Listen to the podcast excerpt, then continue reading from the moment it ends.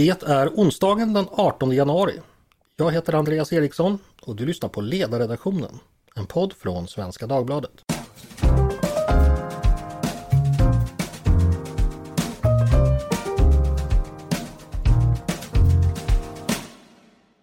Varmt välkomna!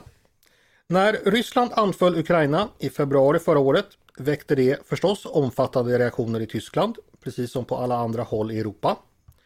Förbundskansler Olaf Scholz förklarade och signalerade att detta skulle leda till en omprövning av hela den tyska säkerhets och försvarspolitiken, synen på bruket av militära medel och Tysklands roll i Europa. Sajten vände talade man om, att tiden hade vänt. Nu har det snart gått ett år sedan dess. Ukraina har stått emot det ryska angreppet till ett mycket, mycket högt pris. Kriget pågår än och Europas länder diskuterar alla den fortsatta utvecklingen och den fortsatta strategin. Och idag tänkte jag vi skulle titta närmare på just Tyskland. Hur har det gått med denna sajten vände? Hur går diskussionerna i landet? Vilken hjälp har man sänt till Ukraina och vilken hjälp tänker man sända i framtiden? Tyskland är ju det största landet i EU och en ekonomisk och politisk supermakt i ett europeiskt perspektiv. Dessutom ett nära grannland till Sverige. Så det finns all anledning att fundera över hur diskussionen förs där. Med mig för att titta lite närmare på detta har jag två gäster. Alina Engström, analytiker på FOI. Välkommen hit! Tack så mycket! Och Erik Thyselius, journalist på Access och Tysklandskännare. Välkommen du också! Tack så mycket! Alina, om vi börjar med, med ordet eh, sajten vände. Var kommer det ifrån och eh, vad syftar det på? Vad syftar det på när det, när det dök upp? Ja, det här är ett eh, retoriskt grepp från eh, förbundskansler Olaf Scholz ehm, från 24 februari 2022 där och det betyder egentligen övergången eller vändpunkten från en tidsepok eller era eh, till en ny epok eller era. Och när han talade om, om det här så menade han ju att Tyskland måste anpassa sig till den här övergången och till den här nya tiden. Och den innebörden är ju mångfaldig för Tyskland. Eh, det handlar ju dels om att man måste upprusta försvarsmakten, Bundeswehr, eh, för nationellt och kollektivt försvar och även för att försvara Natos östra flank. Eh, man måste även förändra och se över sitt förhållningssätt till Ryssland och auktoritära stormakter. Och Tyskland har ju haft ett, följt ett grundantagande i utrikespolitiken kan man säga som eh, som är förändring genom närmande eller förändring genom handel. Eh, och det är ju därför man har arbetat då med eh, till exempel att fördjupa relationerna med Ryssland. Men i den här nya tiden eh, så kommer det ju här inte fungera längre har det visat sig och, och det här be, betyder att Tyskland till exempel behöver lägga om också hela sin energipolitik eh, så att, och hela ekonomiska modell egentligen som bygger på att handla. Eh, så det skulle jag säga att sajten vände är. Mm. Erik, när, när Scholz då först myntade det här begreppet eh, i februari för snart år, år sedan. Vilka reaktioner mötte det i Tyskland? Går det att sammanfatta lite, lite snabbt? Ja, det var en jätte... Det var verkligen en jättesak och det uppfattades som att Scholz äntligen vågade bryta ett tabu om att Tyskland inte bör eller får vara en stor militärmakt. Tysklands grannländer har ju länge väntat på att, att man skulle liksom ta mer militärt ansvar och, och växa in i den kostym som ett land som är så stort och så ekonomiskt rikt faktiskt eh, är. Eh, nu ska, men nu skulle man äntligen ta det ansvar som förväntades av Tyskland eh, och liksom på något sätt kasta sig loss från, från historiens bojor. Tyskland har ju som vi vet en väldigt mörk och eh, komplex eh, historia under under det tidiga 1900-talet. Mm. Man imponeras också av den stora summan 100 miljarder euro som öronmärktes bara för att rusta upp eh, Bundeswehr, det tyska försvaret. Det här, vi kanske kommer in på det senare, men det här skulle alltså ske via ökad skuldsättning och sedan, det röstades sedan igenom med två tredjedelars eh, majoritet i förbundsdagen. Men det var en enorm summa, det här var otroligt stort. Eh, nu så här ett år senare så, så kanske inte det blev så, eller så här. Förändringen skedde inte så snabbt som, som eh, Tysklands grannländer och, och, och, USA kanske har önskat.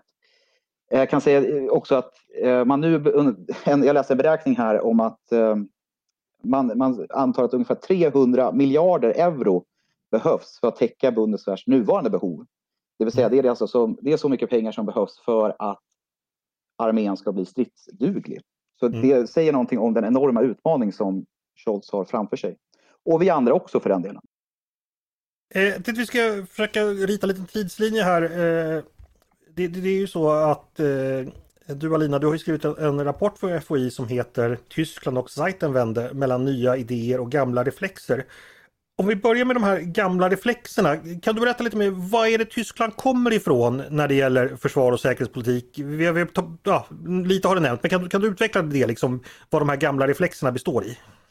Ja, det handlar ju, ju dels om liksom, de historiska rötterna från kriget och Tyskland följer några principer eh, som härrör eh, långt bak i historien och de har liksom nyanserats lite över tid men de finns fortfarande kvar och en av de viktigaste principerna är eh, principen av aldrig ensam eller ni align eh, som innebär att Tyskland eh, alltid vill all, eh, agera tillsammans med partner och allierade och alltid inom multilaterala format. Ehm, en annan viktig princip är eh, aldrig mera krig, eh, vilket gör att man har en väldigt stark preferens för eh, samarbetsinriktad och icke-tvingande diplomati eh, och att man alltid tillgriper militära maktmedel eh, som sista utpost så att säga när allting annat har, har prövats. Eh, och det är en det är de principerna man har och sen har man även haft som jag nämnde eh, inledningsvis att man har haft det här grundantagandet att om man närmar sig stormakter eller auktoritära stater som exempelvis Ryssland så eh, kan en förändring ske eh, och det är därför man har fördjupat relationerna. Man har en, eller hade tidigare en väldigt stark relation med, med Ryssland, eh, bland annat på energiområdet men även över civilsamhälle och handel i övrigt. Och det här gäller också för, för Kina. Det är liksom alla de här principerna som Tyskland nu eh, kanske ser över, eh, i alla fall grundantagandet. Men vissa principer har vi ju sett att de liksom fortsätter upprätthålla, till exempel den här om att aldrig agera ensam. Det har varit jättetydligt eh, under kriget att man inte vill eh, gå först och vara ensam i något. Och det är ju lite det som Erik nämnde också här, att det kanske inte har skett så mycket som man förväntade sig från början för det verkar snarare som att Tyskland följer andra än att leda själv. Just det. Erik, vill du eh, utveckla eller komplettera någonting där om vilken eh, tankevärld det är som, som den tyskarna kommer från så att säga? Jag tyckte Alina gjorde en lysande sammanfattning och hennes rapport är verkligen läsvärd så den vill jag verkligen slå ett slag för. Eh, jag skulle vilja säga någonting om SPD och för jag tror att en del av problematiken som vi ser nu härrör från SPDs enormt stora vördnad för Willy Brandt och Helmut Schmidt. Mm. Eller rättare sagt den här så kallade ostpolitiken. Eh, vilket då var ett försök under 60 och 70-talet att normalisera relationerna till eh, DDR och Sovjetunionen.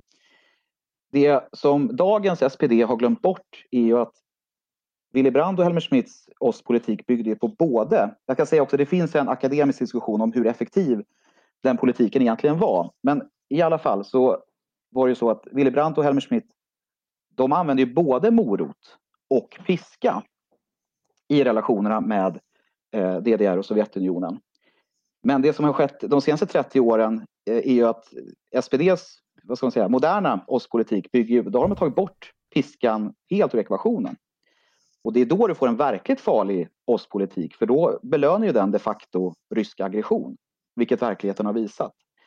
Både Willy Brandt och framförallt Helmer Schmidt var ju betydligt mer hökaktiga än eh, vad man kanske tror i, i, än vad som kanske framgår idag. Men det är en, en separat diskussion. Men just SPDs, eh, det moderna, dagens SPDs eh, missförstånd då, hur, vad ostpolitiken egentligen gick ut på, det har skadat eh, Tyskland. Det har skadat hela Europa skulle jag säga. Alina, har du några tankar om det, alltså relationen mellan eh, den politik som fördes mot Ryssland i början på, på 00-talet och ostpolitiken på, på 70-talet? Hur, hur ser man om man jämför dem med varandra, hur tänker man kring det i Tyskland just nu? Har, har du sett någonting om det? Nej, men jag tycker det är väldigt intressant. Jag skulle vilja knyta an här till Erik, det här du säger att eh, man har liksom bara haft kvar moroten och inte, inte piskan. Och det intressanta tycker jag är också att moroten som har varit att fördjupa relationerna har liksom nu blivit också till en utpressningsmöjlighet. Ehm, man har försatt sig i en sårbarhet man ju kan tycka är väldigt naivt att ens ha kunnat hamna i. Men om man bara blickar tillbaka tio år ehm, så skulle man kunna säga att eh, Tyskland har liksom eh, kämpat med två olika aspekter av moroten och piskan.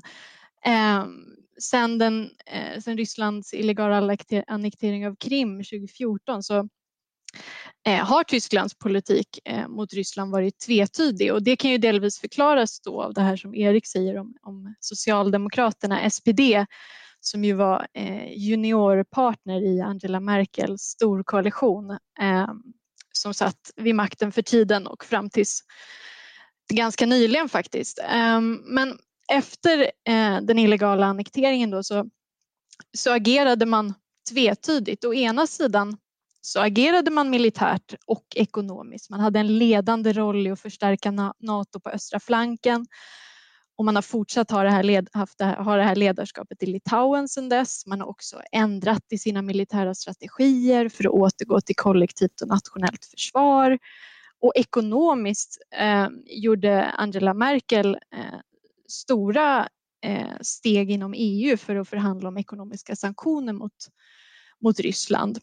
Men parallellt med det här så skedde en annan utveckling som är kopplad till det här som Erik pratar om, det här ostpolitikreflexen, om vi ska kalla det gammal reflex inom SPD, som handlade om att fördjupa eh, energiförbindelserna. Och det här var ju framförallt jättetydligt när man tog beslut om att bygga Nord Stream 2 Eh, och det här skedde ju till många allierade och partners förskräckelse, framförallt USA och Polen. Ehm, så, mm. så det är väl tillägg. Två parallella spår så att säga som har, man har kunnat se i, i politiken om man tittar på de senaste tio åren. Förstår jag det rätt då? Det skulle jag säga ja. Jag, jag, tänker, om man tittar på tysk politik, nu, nu är ju Olaf Scholz, han är socialdemokrat och styr ju som bekant tillsammans i en koalitionsregering tillsammans med, med liberaler och gröna. Erik, hur, hur, ser det ut där? Dels inom regeringen, är man överens där och, och, och den konservativa eh, CDU-oppositionen, har, har de ställt sig på annat sätt där? Alltså hur går diskussionerna då partipolitiskt? Eh, man är inte överens inom koalitionsregeringen om eh, hur man ska förhålla sig till Ukraina. Eh, de Grünen vill ju driva en betydligt mer framåtlutad politik, FDP likaså. Man håller ihop regeringen, det, det ska jag understryka, men, men att det finns att, men att det är en markant skillnad på hur till exempel ah, utrikesminister Anna-Lena Baerbock, hennes retorik och hennes eh, utfästelser om vad Tyskland borde göra för Ukraina Eh, det är, det är en väldig skillnad jämfört med om man lyssnar på Olaf Scholz betydligt mer dämpande retorik. Men Olaf Scholz är förbundskansler och förbundskanslern har sista ordet. Och det är därför som, som Tyskland har haft den här avvaktande, mer passiva rollen eh, än vad vi övriga EU-länder kanske hade önskat. Mm. Och CDU då? Hur, vad, hur... Ja, CDU. CDU eh, eh, är ju oppositionsparti. De har gått in i oppositionsrollen. Eh, de ligger på och tycker att Tyskland borde göra betydligt mer, snabbare, bättre. Det blir ju kontrafaktiskt resonemang, men frågan är om de hade varit lika drivande om de satt i regeringen. Jag är inte övertygad om detta. Men som sagt, det är, det är ett kontrafaktiskt resonemang, men, men det, det, är klart att det är alltid lättare att säga vad man ska göra när man inte eh, behöver ta regeringsansvaret. En viktig sak som Friedrich Merz faktiskt har gjort, det var ju när det här eh, när de här 100 miljarderna skulle röstas igenom i förbundsdagen, då fick eh, CDU igenom att det måste stå på papper exakt vad det är som de här pengarna ska öronmärkas till. Och det var en ganska viktig seger för att det fanns ju då eh, förslag från de grinen till exempel om att bredda synen på säkerhet så att säkerhet kunde också vara klimatarbete och så vidare. Och det hade förmodligen lett till att pengarna inte användes på, på det sätt som det var tänkt för från början. Eh, Alina, vill du utveckla tillägga någonting hur, hur de olika partierna eh, ser på saken i, i Tyskland? Ja, jag, ska, jag håller med Erik men skulle vilja lägga till någonting om, om SPD. Um, ehm, och det är ju det här med att Olaf Scholz när han företräder, eh, han är inte bara förbundskansler utan även eh, Eh, partiledare och han, man ska inte glömma att han balanserar två falanger inom sitt parti. En vänsterfalang som, som kommer från liksom, mer fredsrörelsen och man vill inte ha utökade försvarsutgifter. Och även väljarbasen är ju eh, delad utifrån de här parametrarna. Och sen så även inom partiet så, så sker det ju också ett generationsskifte för tillfället eh, där det var nu i valet i förbundsdagen en rekordstor eh, andel av unga politiker som kommer in och de är ju inte stöpta i den här ostpolitiktraditionen på samma sätt så att liksom det här Socialdemokraterna de, de är splittrade också eh, och det här måste ju Scholz balansera. Eh, bara ett tillägg. Jag bara instämmer, det är helt rätt. Eh, jag kan också säga att det finns en politiker som heter Lars Klingbeil som är en socialdemokrat och han är vice partiledare och han har ju visat en helt annan förståelse för kriget i Ukraina och vad som faktiskt behöver göras. Så det är, det är en, han tillhör den och han pekas också ut som ett framtidsnamn. Han är relativt ung i, i tyska politiska sammanhang så att, eh, det kan bli spännande. Det är inte givet att SPD kommer att fortsätta på den kursen man har haft hittills. Jag har en fundering, alltså, under kalla kriget så var ju ändå ja, dåvarande Västtyskland, det som ja, sen blev dagens Tyskland, hade ju ändå ganska omfattande militärt engagemang och man var upprustad och eh, ja, ganska stora försvarskostnader eh, då för att liksom, ja, det var, det var ju där fronten i kalla kriget låg. Eh, de här gamla kalla kriget-tankarna, alltså om det var okej okay då, varför är det inte okej okay nu? Eller är det så att säga att en ny generation som har som inte har upplevt kalla kriget. Eh, jag vet inte egentligen vad jag menar med det här men, men, men Ryssland har ju rustat upp förut en gång. Det gjorde man ju på, på 50-talet ända fram till, till 90-talet. Eh, och det gick ju så att säga, om, kring det fanns det enighet. Är det någonting man talar om idag? Att man ska göra motsvarande igen eller att samma förutsättningar gäller nu med, ja, mot samma fiende blir det ju. Eh, yeah. ja. Alltså en, en retorisk figur som, som dök upp väldigt mycket under Angela Merkels tid, eller sista år som kansler, hon återupprepar ju gång på gång att världen får inte, det får inte bli som under kalla kriget igen, för det var en stor katastrof. Och med det menar hon liksom att världen inte får delas upp i olika intressesfärer. Hon talar mm. dels om Ryssland men framförallt om, om Kina. Okay. Eh, men, men, men jag säga, vi får inte komma tillbaka till hur det var under kalla kriget. Det skulle vara en katastrof för mänskligheten. Hon växte också upp i, i DDR. Eh, och den, det argumentet hördes mer början av kriget också. Men sen har det liksom sen har det försvunnit, liksom, eller försvunnit, hörs inte lika ofta. Mm. Men, men, att det, men, att det, funnits en, jag skulle nog säga att den, den idén har varit ganska stark inom det politiska etablissemanget att vi får inte komma tillbaka till hur det var förut. För att Tyskland har varit en enorm vinnare under 90-talet och det tidiga 00-talet. Det var ju verkligen frihandelns vinnare, eh, den eviga fredens, eh, ja det var ju mm. inte en evig fred men man, man ville in i det sista tro att, att Tyskland kunde vara någonting annat. Vi ska visa omvärlden att vi minsann kan stå för någonting, någonting bättre, där man inte behöver en stark militär, där frihandel faktiskt leder till fred och öppna gränser och så vidare. Alltså den, det finns en väldigt bra längre essä av en eh, person som jag glömt bort vad hon heter nu, tyvärr, pinsamt, eh, på War on the Rocks. Och hon, skriver, hon beskriver sin uppväxt, hur det var då, för hon är ungefär 40 år och hur det var att växa upp i, i Tyskland på, på 90-talet, slutet av 80-talet, början på 90-talet och de första åren på 00-talet. Och just mm. hur det här, hur Tyskland var det första, menar hon då, postmoderna landet och den illusionen. Eh, andra länder levde också i den illusionen men med liksom annekteringen av Krim till exempel, då, då föll, ja, till och med Sverige insåg att nej men världen är nog inte den här fredliga platsen som vi vill att den ska vara. Mm. Men medan Tyskland höll fast vid det ända tills Putins fullständiga, fullskaliga invasion av Ukraina. Jag ska leta upp vad den här uh, statsvetaren heter. Ja, det är pinsamt. Ulrike Franke tror jag ja, hon heter. Ulrike Franke. Tack. Eh, jag skulle bara säga att jag är i samma ålder och upplevde ju också som barn Berlinmurens fall och 90-talet som tonåring Och för mig var det också ganska självklart att världen för all framtid skulle bestå av en globaliserad värld där forna fiender skulle sitta och titta på Simpson och Seinfeld tillsammans och skratta tillsammans. Så att, för mig har det, ja, jag tror att många i den här, ja, den här generationen, liksom, så att säga, det är inte bara i Tyskland utan även på andra håll har fått ett tufft uppvaknande. Det är en, det är en utopi jag kan sympatisera med. Ja, precis. Nej, men det är intressant som du säger Erik att Tyskland, alla vet ju att de led under andra världskriget. Eh, men det kalla kriget drabbar ju förstås Tyskland hårdare än några andra länder med tanke på att man fick leva uppdelat och halva befolkningen fick leva i fångenskap också. Eh, tänkte vi ska gå vidare. Alina, hur, vad har hänt med, med eh, den här upprustningen av Bundeswehr. Eh, vi nämnde att man hade röstat igenom de här 100 miljarderna. Eh, finns det nya planer där eller har man börjat tveka eller hur, hur tänker man, hur ser man framåt där?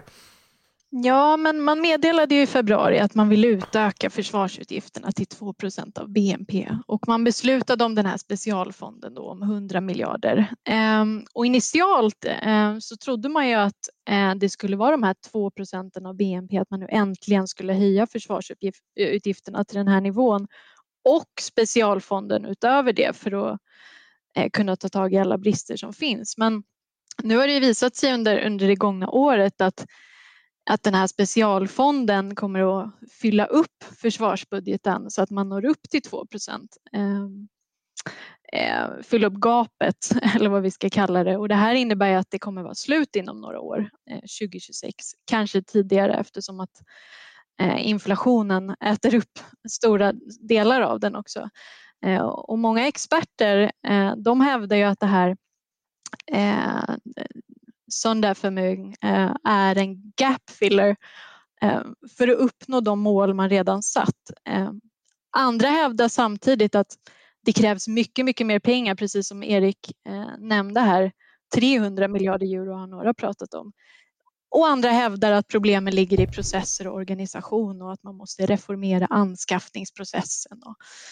Eh, så det, det, är väldigt mycket att ta tag i eh, för den nya försvarsministern här nu och det kommer att ta ta lång tid eh, för det finns många brister som behöver fyllas. Precis, vi har fått en ny försvarsminister i Tyskland. Eh, Alina, vad, vad finns det att säga om det? Ja, han har ju, jag skulle inte säga en stor, han har en stor kavaj att fylla, men han har, han har ju ett gap att fylla efter Christine eh, Lambrecht här, tidigare försvarsministern som, som avgick. Eh, han står ju inför väldigt eh, stora utmaningar här. Alla de jag nämnde alldeles, alldeles nyss och sen kanske även att eh, ha en annan typ av kommunikation och framtoning eh, i hur han eh, både bekantar sig med frågorna och hur han kommunicerar utåt. För det är det som Christine Lambrecht kritiserades mycket för. Eh, olika saker hon gjorde och sa eh, som drog till sig onödig uppmärksamhet ehm, och minskade hennes förtroende. Mm. Eh, Erik, har du någonting att tillägga om den tyska upprustningen och alla de medel som det kommer kräva? Är man beredd att skjuta till det som behövs? Finns det politisk eh, kraft bakom detta? Jag tror att eh, trycket kommer byggas upp. Så det kommer bli så pass starkt externt tryck så att om det är Scholz eller vilken förbundskansler som det nu månde vara i den närmaste alltså, framtiden har inte så mycket annat val. Men det är klart, det är, det är en atlantångare som, som håller på att ändra riktning och det tar ju tid. Eh, tillståndet i Bundeswehr är, är bedrövligt och jag läste i en analys där att det är ännu sämre idag än det var för ett, ett år sedan. Så den uppgift nu som Boris Pistorius, den, den eh, nya eh, försvarsministern, har framför sig är, är helt enorm. Eh, jag önskar honom verkligen all lycka till för vad det är värt.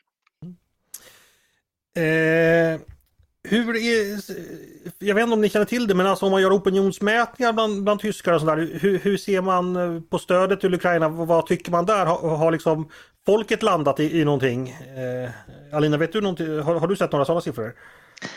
Eh, ja, jag tittade här nu precis innan vi, vi talades vid och har ju följt det här lite under det gångna året och skulle säga att en viktig faktor som spelar in här är att Eh, det är oron för eskalation av kriget. En majoritet av den tyska befolkningen är oroade för att kriget ska eskalera.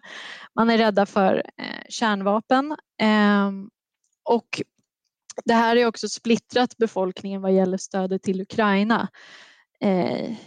Regeringen har ju lite satt kontexten eller i alla fall Olof Scholz, när han, när han talar om eventuella röda linjer som vi inte får, eh, får, får gå över för då finns det ett risk, en risk för att vi provocerar Ryssland och det, det blir ett kärnvapenkrig eller eh, en konfrontation med Nato. Eh, så att befolkningen är ju splittrade vad gäller stödet till Ukraina. Eh, I höstas så var hälften för att man skulle vara återhållsam eh, för att inte provocera Ryssland. Eh, medan hälften vill ha ett mer beslutsamt agerande.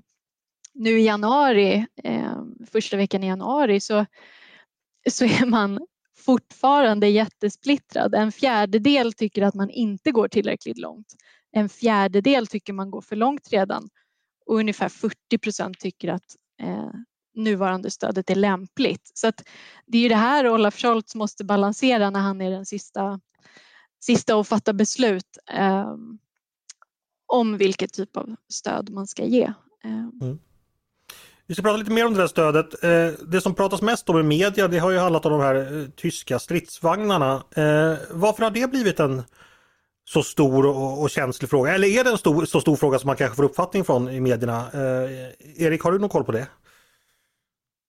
Ja, alltså det är ju en, det är en stor fråga, inte bara i Tyskland utan även, även i, i länder som, som Finland och Storbritannien. Det var en jättestor nyhet nu, kom väl igår tror jag, eh, någon får rätta mig här, eh, att Storbritannien planerar att skicka 14 mm. eh, stridsvagnar mm. till Ukraina. Och det är väl, eh, tolkas, har väl tolkats som ett, ett sätt att sätta press på inte minst Tyskland, mm. att de också ska följa efter. Eh, nej men det är ju hela tiden den här retoriken, eller den här idén om att man inte får eskalera kriget. Och skickar man stridsvagnar Eh, Eh, till Ukraina så riskerar man att eh, då riskerar Nato att bli indraget. Eller man, man riskerar att uppfattas som en, en stridande part. Eh, och, men, men, om man tittar på, jag tycker att Tysklands agerande under hela det här kriget har följt ett liknande mönster som upprepas. Först säger man nej, vi kan inte skicka vapen, eh, pansarskott till exempel, på grund av XYZ. Det finns juridiska hinder, det finns moraliska hinder, det finns risk för kärnvapenkrig. När de här argumenten sedan eh, faller, då hittar man på nya ursäkter. Och sen så ringer telefonen från Washington och så kanske Olaf Scholz svarar. Eh, och så dagen efter så, kommer, så säger Tyskland att eh, ja, vi kommer göra just detta som vi sa var omöjligt i förra veckan. Mm. Eh, och det, det, här, det här hände dels med eh, de här, i början av kriget, man skulle skicka pansar, pansarskott till Ukraina. Sen var det pansarfordon som inte heller gick att skicka tills det gick att skicka dem. Och nu på fredag, nu, nu pratar man om stridsvagnarna och då säger Tyskland att, eh, säger fortfarande nej, vi kan inte gå ensamma, eh, vi måste liksom göra det här tillsammans med andra. Problemet blir ju då att andra länder vill ju göra just detta. Så den argumentationen föll, faller ju på hälleberget. Eh, det är en komplicerande faktor också att eh, till exempel Polen och Finland då har ju köpt de här pansarvagnarna, Leopard, av Tyskland och det är Tyskland som eh, kan bestämma om de ska få skickas till Ukraina. I alla fall, nu på fredag så kommer det vara ett möte i, i flygbasen Ramstein eh, i Tyskland och där kommer USAs försvarsminister Lloyd Austin att delta. Jag är tämligen övertygad om att det kommer komma ett besked om att eh, Tyskland efter det kommer att leverera pansar, eh, pansarvagnar, stridsvagnar. Förlåt. Men jag, vet, jag vill höra vad Alina säger och tror. Ja, men jag håller med dig i allt du säger Erik och en sak att lägga till här som är relaterad till vad jag tror är ju att eh, Tyskland kommer att höra vad USA har att säga. Eh, man har varit väldigt mån om det hela, eh, hela det gångna året, egentligen under många år, att, att värna om den transatlantiska länken och den transatlantiska relationen. Eh, och under kriget nu har det varit jättetydligt att Tyskland stämmer av allting med Biden-administrationen. Så att jag tror det är väldigt avhängigt eh, det. Men eh, bara om jag får lägga till eller utveckla lite vad Erik säger så är det intressant det här med att man hela tiden, precis det här mönstret du säger, man säger nej, nej, nej. Sen tar man argument eh, för att säga nej igen. Och det här är ju jätteproblematiskt ur ett så strategiskt kommunikationssyfte för att du sätter ju kontexten i att då du hävdar att nej, det här eh, kan eskalera kriget och sen en vecka senare så, så tar du ett sådant beslut. Det blir ju en lite så tvetydig kommunikation så det kan ju kanske förklara den här rädslan för eskalation i opinionsundersökningar också. Mm. Tänker jag.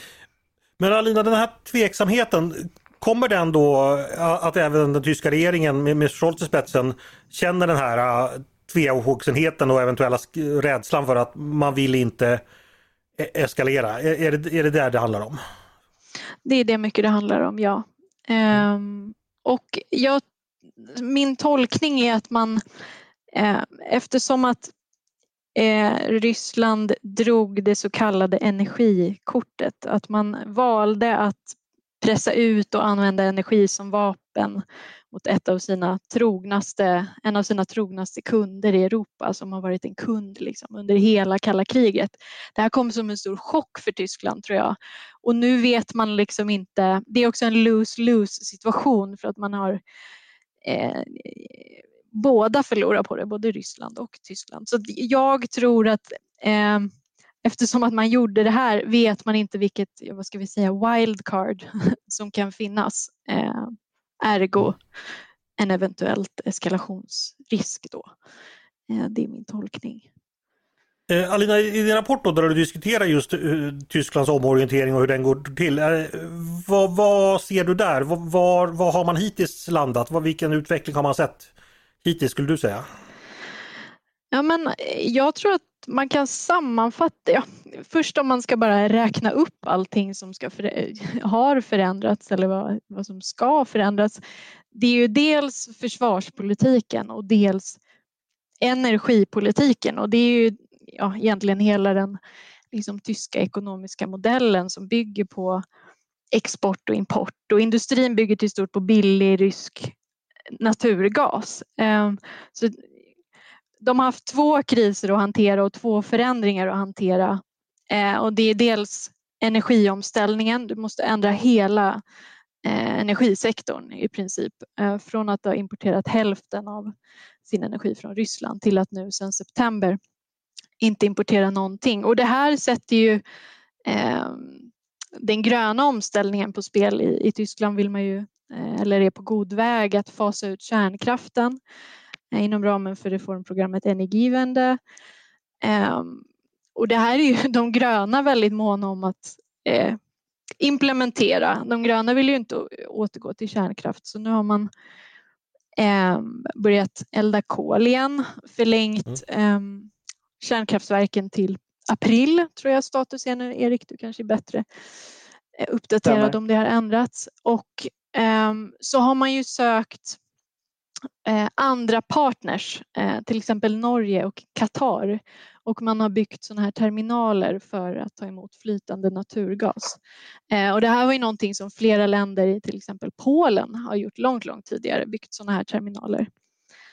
Ehm, men sen är ju den andra stora förändringen då att sajten vände och där skulle jag väl säga att ehm, det går långsamt och ehm, mycket Eh, det har ju kritiserats mycket att det är på grund av liksom försvarsministern och hennes eh, oförmåga att kunna implementera det här. Men eh, jag tror att det, det, behöver ta tid. Energiomställningen har ju då tagit förvånansvärt kort tid, eh, får man väl säga. Eh, men det, det, är så mycket som ska reformeras, omorganiseras, eh, bekostas, anskaffas. Eh, så att eh, de kommer komma dit men det kommer nog att ta väldigt lång tid för nu finns det ju någon form av så commitment till det. Mm. Det är min bild. Eh, vi ska ta snart ta avrunda. Jag tänkte bara fråga er båda. Eh, Tysklands roll under det här fortsatta kriget. Vad är det som avgör var man landar? Eh, hur, när ni analyserar framtiden. Jag ska inte be er förutsäga framtiden men, men vad tror ni kommer bli avgörande för hur, hur Tyskland kommer att agera under det fortsatta kriget? Bara några ord om det. Och vi ska ta dig först Erik. Vad, vad, vad, hur tänker du där? Oj, ja, det är ju hur eh, kriget utvecklar sig på slagfälten och den inhemska opinionen till viss del. Mm. Uh, men det, det, är en, det är en jättesvår fråga. Uh, ja. USAs, självklart USAs, alltså hur relationerna mellan Berlin och Washington fortlöper. Um, det är också centralt. Det finns enormt många variabler här. Ja, det gör det. Alina, vad tycker du man ska hålla ögonen på här som du tror kan bli viktiga eller avgörande faktorer? Ja, men jag tänker om man eh, inte twistar frågan, men om man tänker vad förväntningarna var på Tyskland i februari och hur, hur det är nu. Mm, jag vet inte om man kan förändra sig eller förvänta sig något annat i termer av stil eller att Tyskland kommer att ta på sig en ledarskapsroll. Eh, min spekulation är att, man, är att man kommer fortsätta vara liksom en mellanhand och man kommer se till att man vill koordinera. Man kommer att vara högst angelägen om att se till att väst bibehåller sin enighet eh, och stämma av med allierade och partners. Eh, så det tror jag är vad vi kan vänta oss av Tyskland. Inte att man mm. blir en, en stormakt som agerar i framkant kanske. Jag har en liten eh, spaning och den är inte min, unik ska jag säga. Men man kan tänka sig att Tyskland och Frankrikes agerande eh, nu under det här året och vad gäller liksom Ukraina-kriget kommer att svetsa samman eh, det man lite slarvigt brukar kalla det nya Europa, det vill säga Polen, Baltikum och Norden. Eh, eftersom vi som, ja, personer som bor i Baltikum, Polen och eh, de nordiska länderna har en mer samstämmig syn på hur eh, syn på, på att uppfatta kriget. Det vill säga att Ryssland måste besegras. Och det undrar jag, det, där skulle, det kan bli intressant att se hur maktdynamiken inom EU kommer att förändras. Om det nu kommer att göra det. Mm. Alltså en klyfta mellan det gamla och det nya Europa. Mm. Intressant. Innan vi slutar, är det någonting ni vill lägga till som ni tycker att det är viktigt att lyssnarna har, har med sig för att förstå skedet i just eh, Tyskland? Eh, vad säger du Erik? Jag tänkte parafrasera Churchill och säkert felcitera honom. Men var det inte han som sa det att man kan lita på att amerikanarna efter att ha prövat allting annat kommer att göra det rätta. Kanske det kan ge oss lite vägledning. Ja, överför det till tyskarna. Eh, Alina, någonting du skulle vilja eh, lägga till? Saker kommer att ta tid, eh, mm. men vi ser eh, absolut en förändring. Absolut, det är bara att hoppas att eh, vi har den tiden. Det kanske finns de i Ukraina som inte tycker att mm. tiden, tiden är, räcker till. Eh, stort tack Alina Engström och Erik Thyselius för att ni ville komma och prata i podden idag. Tack så mycket! Stort tack! Tack så mycket! Tack till er som har lyssnat också på Ledarredaktionen, en podd från Svenska Dagbladet. Ni är varmt välkomna att höra av er till oss på redaktionen med tankar och synpunkter på det vi precis har diskuterat. Eller om ni har idéer och förslag på vad vi ska ta upp i framtiden. Maila då bara mig på ledarsidan svd.se så blir jag jätteglad. Dagens producent, han heter Jesper Sandström. Jag heter Andreas Eriksson och jag hoppas att vi hörs igen snart.